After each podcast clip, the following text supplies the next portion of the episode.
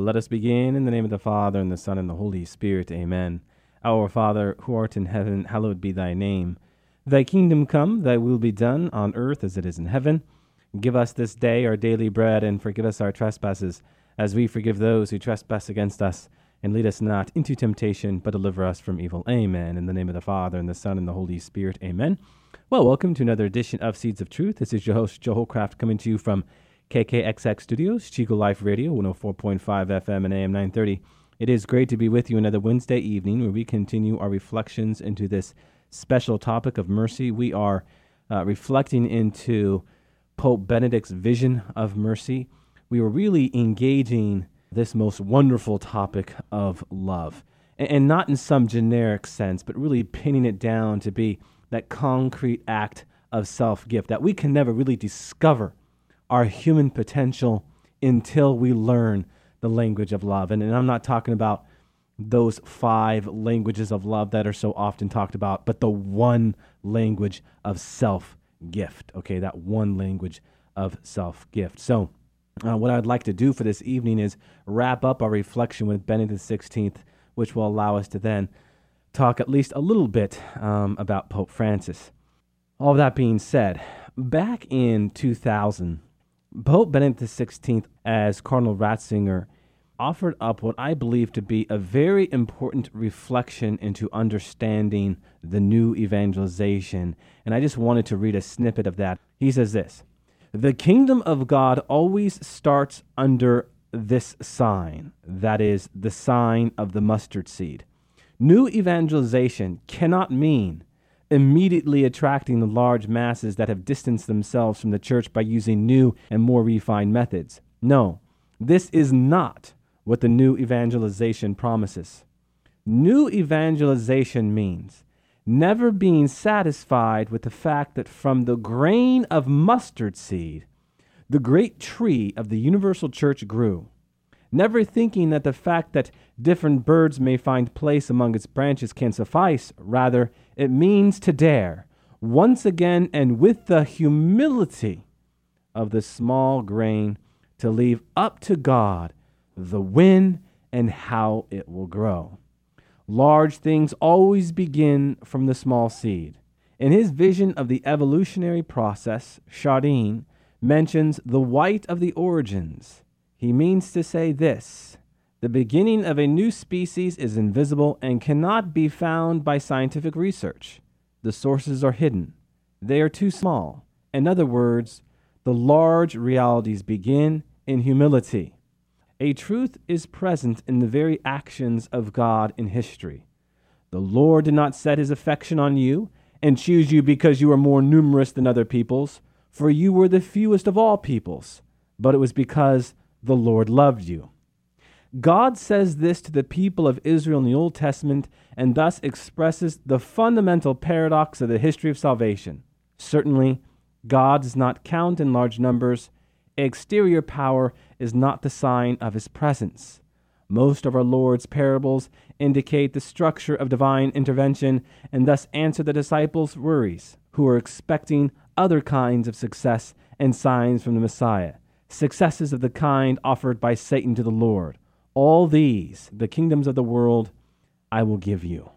Okay, so what is Benedict talking about there as Cardinal Ratzinger? Well, the relationship between poverty and the new evangelization.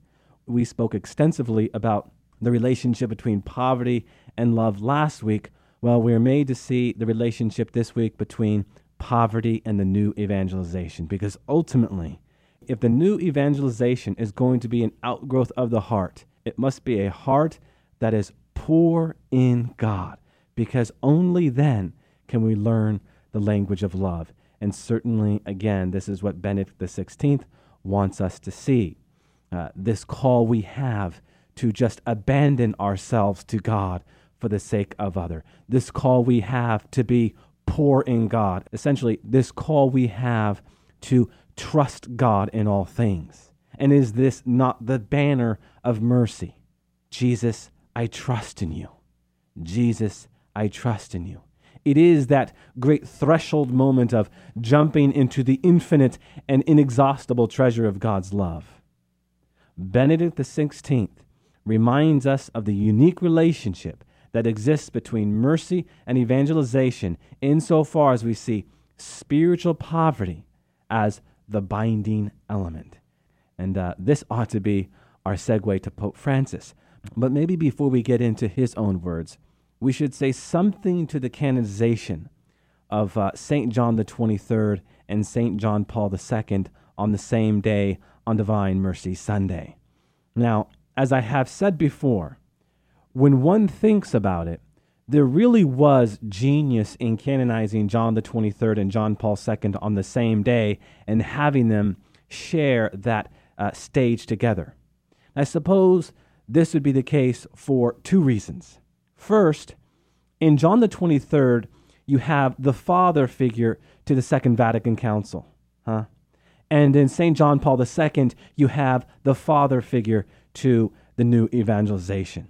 In both Vatican II and the call for a new evangelization, you have this unequivocal call for the universal vocation of holiness, and at once how this vocation of holiness leads us to exist for other in word and deed. And certainly, this is uh, something that Pope Francis has echoed on a number of occasions. Now, second, one needs to look no further than uh, the day they were canonized, right? Why? Because, well, what have we been talking about? But Divine Mercy Sunday and this chief attribute of God, mercy. How wonderful it is to contemplate the deeper meaning of how God works providentially. I mean, mercy is the link in the chain that bind these two men, John the 23rd and John Paul II. Remember what we talked about a few weeks ago in our reflections on John the 23rd. The divine mercy message was his first task as Pope. Recall his opening words in his opening homily to Vatican II. This is John the 23rd. At the outset of the Second Vatican Council, it is evident, as always, that the truth of the Lord will remain forever. We see, in fact, as one age succeeds another, that the opinions of men follow one another and exclude each other, and often errors vanish as quickly as they arise, like fog before the sun. The Church has always opposed these errors. Frequently, she has condemned them with the greatest severity. Nowadays, however, the spouse of Christ prefers to make use of the medicine of mercy rather than that of severity. So, Pope John the 23rd St. John the 23rd, called the church and everyone in it to offer the world what? The medicine of mercy in her life giving faith of truth and love. And as we have explored in detail with his muscle bound intellect and saintly heart, certainly St. John Paul II took this great virtue of mercy and sounded the trumpet, did he not? Do not be afraid. Do not be afraid and trust in Jesus. These two phrases really bookended his whole pontificate. And so, again, how wonderfully providential and sovereign is our Lord that he would inspire Pope Francis and Holy Mother Church to canonize John Paul II on the very day he inscribed into the liturgical calendar Divine Mercy Sunday. And as we have discussed, on the very day he died. Now, as we are aware, one of the strategic goals of St. John the 23rd and St. John Paul II was to prepare man for the third millennium. And certainly, Benedict XVI, as the first pope to be installed in the third millennium, took that baton and offered up some very important accents to mercy, if you will. Namely, again, how it is rooted in truth and is bonded with the poverty of God and in our current Holy Father, Pope Francis. We have a man who has us going back in so many ways to St. John the 23rd's vision of mercy. And how does he do this? He does so by calling the church a field hospital. Huh? We probably have heard that phrase. He writes this The thing the church needs most today is the ability to heal wounds and to warm the hearts of the faithful. It needs nearness, proximity. I see the church as a field hospital after battle. It is useless to ask a person who is seriously injured if he has high cholesterol. You have to heal his wounds. Then we can talk about everything else. You have to start from the ground up.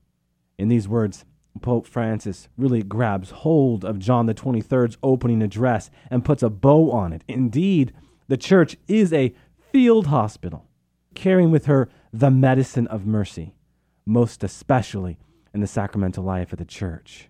One of the things Pope Francis rarely makes headlines for, though he does it often, is talk about the devil. Satan wants people to feel alone and isolated. We must keep him from success, right? We must answer and anticipate, in so many ways, every cry for help, both practically and prayerfully. That is to say, as we have talked about it in great detail already, in the corporal works of mercy and in the spiritual works of mercy. The church, as a field hospital, is at the work of cleaning, helping, embracing, attracting, and healing as only divine mercy can. And of course, in this extraordinary Jubilee year devoted to mercy, Pope Francis calls all Catholics to return to the hospital, if you will, so as to be healed, that we might bear witness to the people in the field, so to speak. The healing reality of the sacramental church. Incidentally, it should be noted while I'm thinking about it that this year, as highlighted in his bull of Indiction, started on the 50th anniversary to the close of what? Vatican II, December 8th, right? The Feast of the Immaculate Conception the seamlessness of uh, Vatican II and the new evangelization is everywhere because God working in and through the church is everywhere. Uh, now, maybe I can hear some of you asking the question as I said it what is a, a bull of indiction? well, the term bull um, from the Latin bulla uh, means bubble or more generally a rounded object. It originally indicated uh, the metal capsule used to protect the wax seal attached with a cord to a document of particular importance to attest to its authenticity and, as a consequence, right, its authority. Over time, as many of these words do, the term began to be used first to indicate the seal, then the document itself. So that nowadays it is used for all papal documents of special importance that bear or at least traditionally would have borne the pontiff's seal. So the bull of indiction of a jubilee, for instance, in the case of an extraordinary holy year, constitutes the fundamental document for recognizing the spirit in which it is announced and the intentions and the outcomes hoped for by the pontiff who in fact invokes it for the church. Okay, so important footnote there, I think, for some of you on what is a, a bull of indiction. I think it's beautiful to kind of reflect on how the church communicates her faith in relationship to history, right? And that's certainly what you get when you start reflecting into the significance of a seal. Okay, now, as it relates to Pope Francis, first, and, and really what's more of a caveat than anything else, is the way in which God continues to leave us uh, more breadcrumbs to ponder, uh, specifically to his providential love. Uh, what do I mean? Well, that the man who would ascend to the see of St. Peter would have as his motto on his coat of arms, by having mercy, by choosing him, is striking. If mercy is what this age is all about, then why not another man who brings attention to the important and unique relationship that exists between the corporal and spiritual works of mercy? You know, we often say, practice what you preach. But it is not wrong to preach what you practice, most especially when what you preach is the mercy of God. In an important paragraph that, uh, that comes to us from this bull of indiction, um, in, in paragraph 12, Pope Francis writes The church is commissioned to announce the mercy of God, the beating heart of the gospel, which in its own way must penetrate the heart and mind of every person. The spouse of Christ must pattern her behavior after the Son of God who went out to everyone without exception. In the present day, as the church is charged with the task of the new evangelization, the theme of mercy needs to be proposed again and again with new enthusiasm and renewed pastoral action. Gosh, does that not dovetail so much of what we have been talking about? He continues It is absolutely essential for the church and for the credibility of her message that she herself live and testify to mercy. Her language and her gestures must transmit mercy so as to touch the hearts of all people and inspire them once more to find the road that leads to the Father.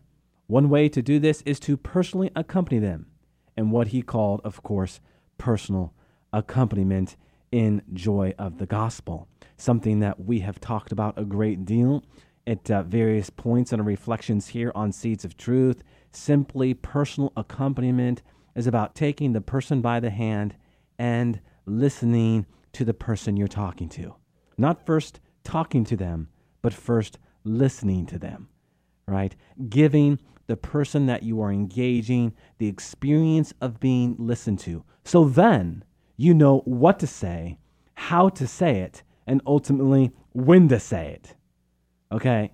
So often we think we know what to say, how to say it, and when to say it. And how could we possibly know that if we have not first listened to the person we are talking to? Yes, I get there are times when we need to preach truth. Uh, what do we do here on the radio? We preach truth, and there is a setting for that. But when we are engaging one another in that beautiful evangelical conversation, we need to be willing to listen and uh, listen well. If we want to speak better about matters, we must first listen more. So important. And again, this is what Pope Francis calls personal accompaniment, taking the person by the hand. My dear friends, we have to highlight a quintessential point as relates to any and every conversation. Each and every one of us have a very unique and particular story to tell. How can we possibly know that story if we do not listen? Moreover, how can we possibly speak to that situation if we are unfamiliar with it? This is why we need to listen more to speak better.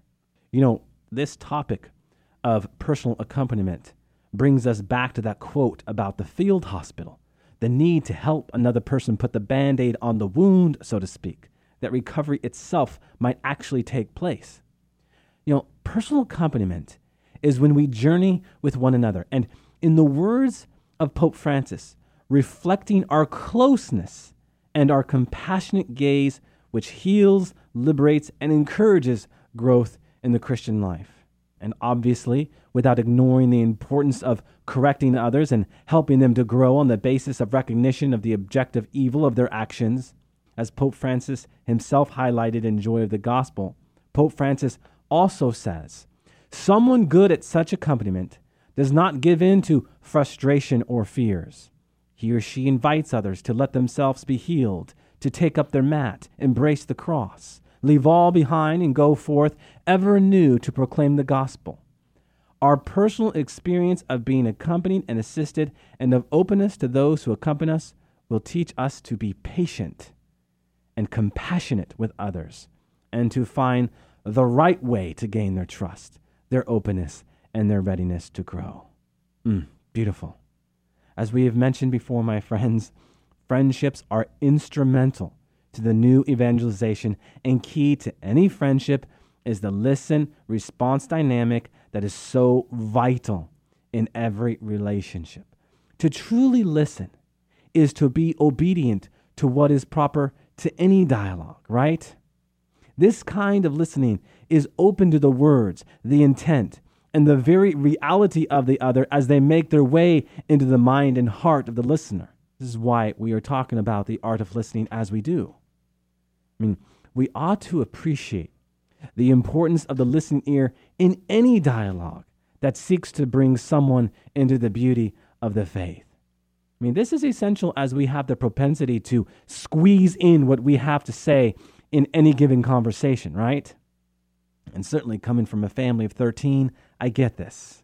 Listening is an art because it challenges us to let go of what we think needs to be said and calls us to be open to the promptings of the Holy Spirit, what we ought to say based upon what we hear.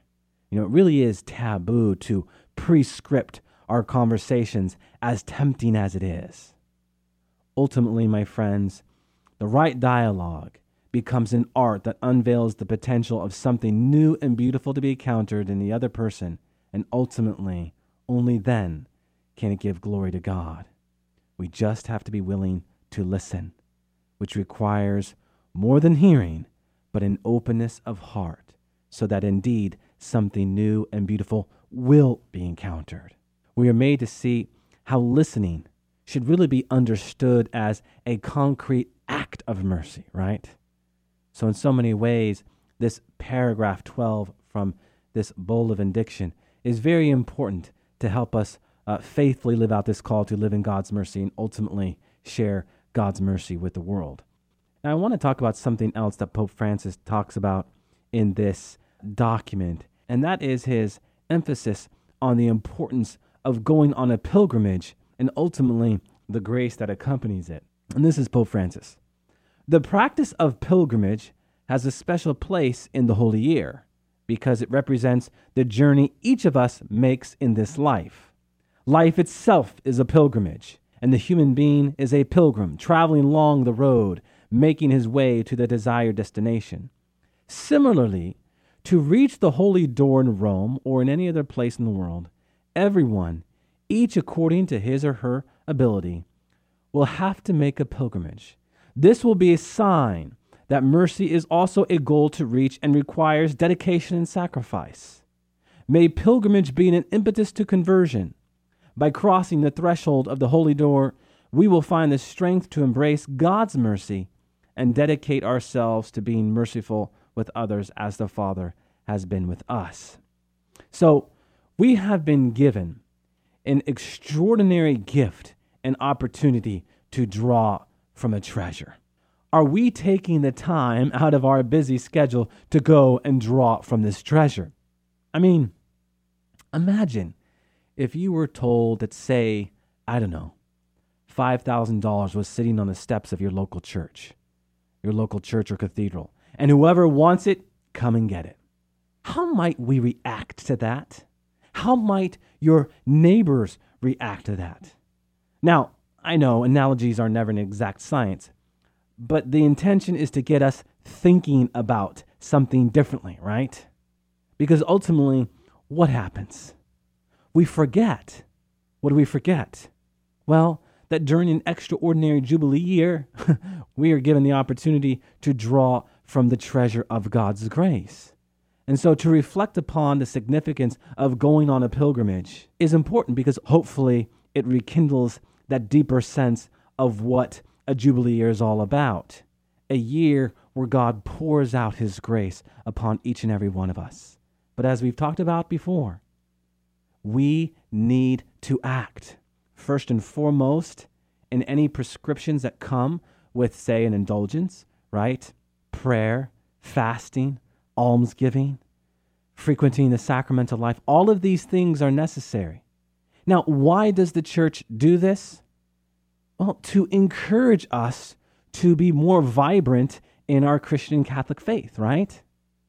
In so many ways, the church offers us a Jubilee year, and the church in her liturgical calendar offers us certain seasons as gifts, yes, but also reminders of what the Christian and Catholic life ought to look like. I often say during Lent and Advent, these are seasons that are certainly beautiful for how they express our faith in all of its signs and symbols. But the much deeper reality is how God calls us to a deeper conversion, and ultimately how this conversion is called to transcend just a particular liturgical season. Similarly, our experience and our encounters with God, this extraordinary Jubilee of mercy, is to transcend this particular year. How? Well, faithfully live out the corporal and spiritual works of mercy when the year ends, right? Okay, so this is uh, why the church does what she does during these special years and special seasons and why we are called to really go deeper into our faith. Because, as I've always said, behind every encounter with Jesus Christ is something new and beautiful to be encountered each and every day. Amen. With that, let us close with a word of prayer in the name of the Father, and the Son, and the Holy Spirit. Amen. Good and gracious God, we do just offer you a special thanks and praise for the gift of this evening, the opportunity to reflect into the richness of this great topic of mercy and all that it provides for us in reflections, reflections that we are called to integrate each and every day. Amen. All glory be to the Father, and to the Son, and to the Holy Spirit, as it was in the beginning, is now, and ever shall be, world without end. Amen. And God bless you.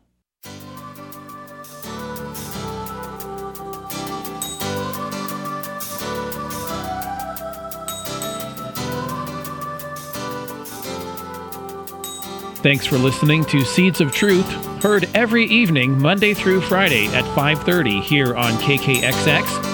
If you'd like to hear this program or find out how you can help support Seeds of Truth, the website is joeholcraft.org.